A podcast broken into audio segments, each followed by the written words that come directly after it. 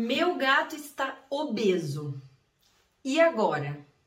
Infelizmente, um problema crescente no Brasil: obesidade felina. Os gatos estão ficando cada vez mais gordinhos e obesos, que é o maior problema. Um gato com leve sobrepeso pode ser absolutamente saudável, muito parecido com pessoas. Pessoas com leve sobrepeso podem ser saudáveis. Saudáveis. Agora, a obesidade, justamente o diagnóstico de obesidade já é quando a gente tem uma doença, a gente tem uma quantidade tão excessiva de tecido adiposo que está fazendo mal para a saúde do gato. E infelizmente, cada vez mais a gente vem atendendo gatos obesos. É, nisso, é disso que eu quero conversar nesse vídeo. Eu quero explicar como a gente pode ajudar os gatos a saírem dessa, a perderem peso com saúde e felizes. Eu sou médica veterinária, me chamo Larissa Rincos e trabalho com comportamento de gatos e principalmente saúde mental, a tal da psiquiatria felina. Então é muito importante quando a gente pensa em obesidade considerar que além desse quadro de obesidade, é muito provável que já exista um quadro emocional envolvido. É muito comum um gato obeso ter também ansiedade.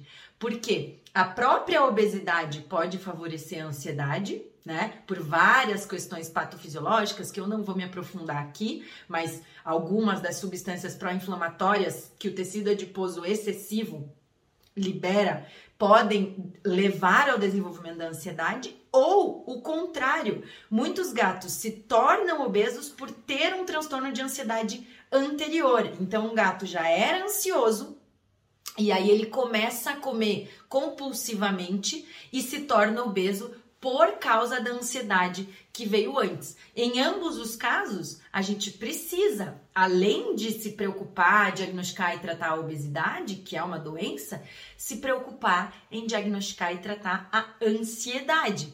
E olha que legal, quando a gente trata as duas coisas ao mesmo tempo, o tratamento para ansiedade ajuda e muito na perda de peso.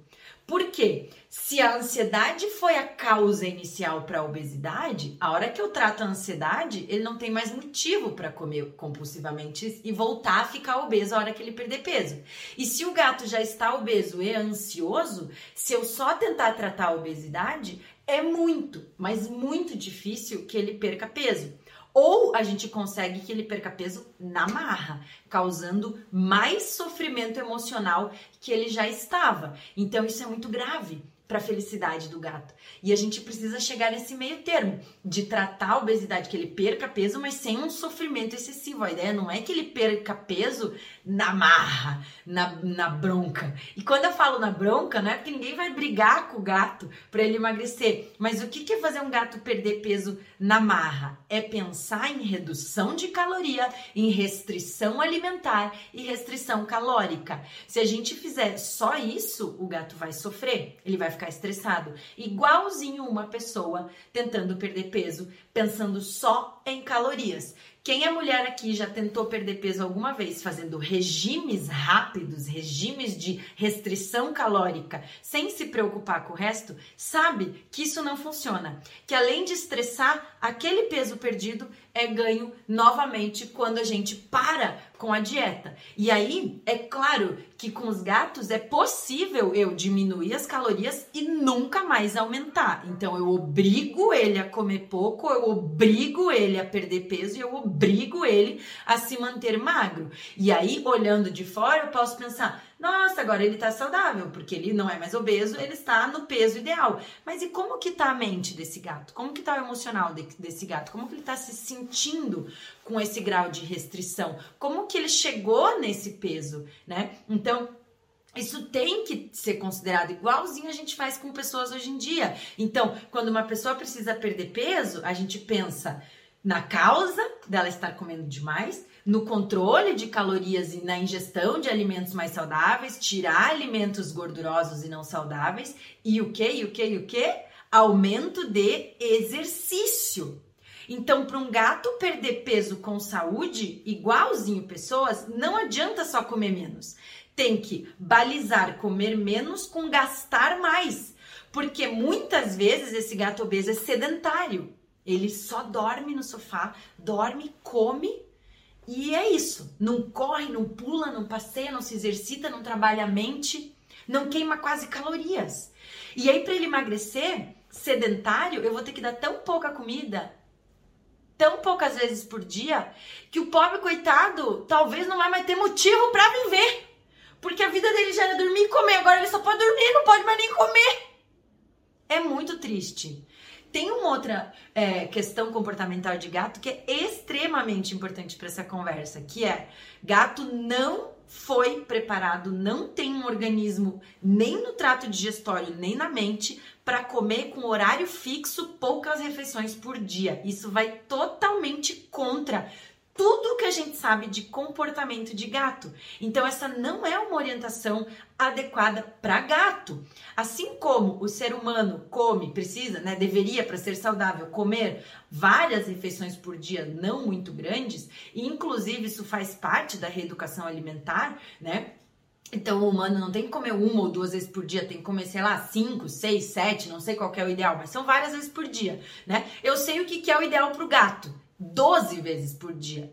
E além de comer 12 vezes por dia, para o gato é extremamente importante ter autonomia e controle sobre a possibilidade de comer. Ele tem que sentir ser capaz de procurar encontrar alimento sempre que ele desejar. E é por isso que a gente não pode restringir os horários, porque eu vou causar muito sofrimento mental para o gato, por mais que essa seja a forma mais fácil e rápida de emagrecer. Então a gente tem que conciliar alimentação livre dificultando para que ele gaste calorias ao encontrar o alimento, procurar o alimento, se movimentar mais dentro de casa, andar mais, explorar mais, aumentar o nível de atividades desse gato, aumentar a quantidade de atividades e exercícios que ele faz em paralelo ao controle calórico, com uma ração com menos caloria e com um certo grau de controle de quantidade.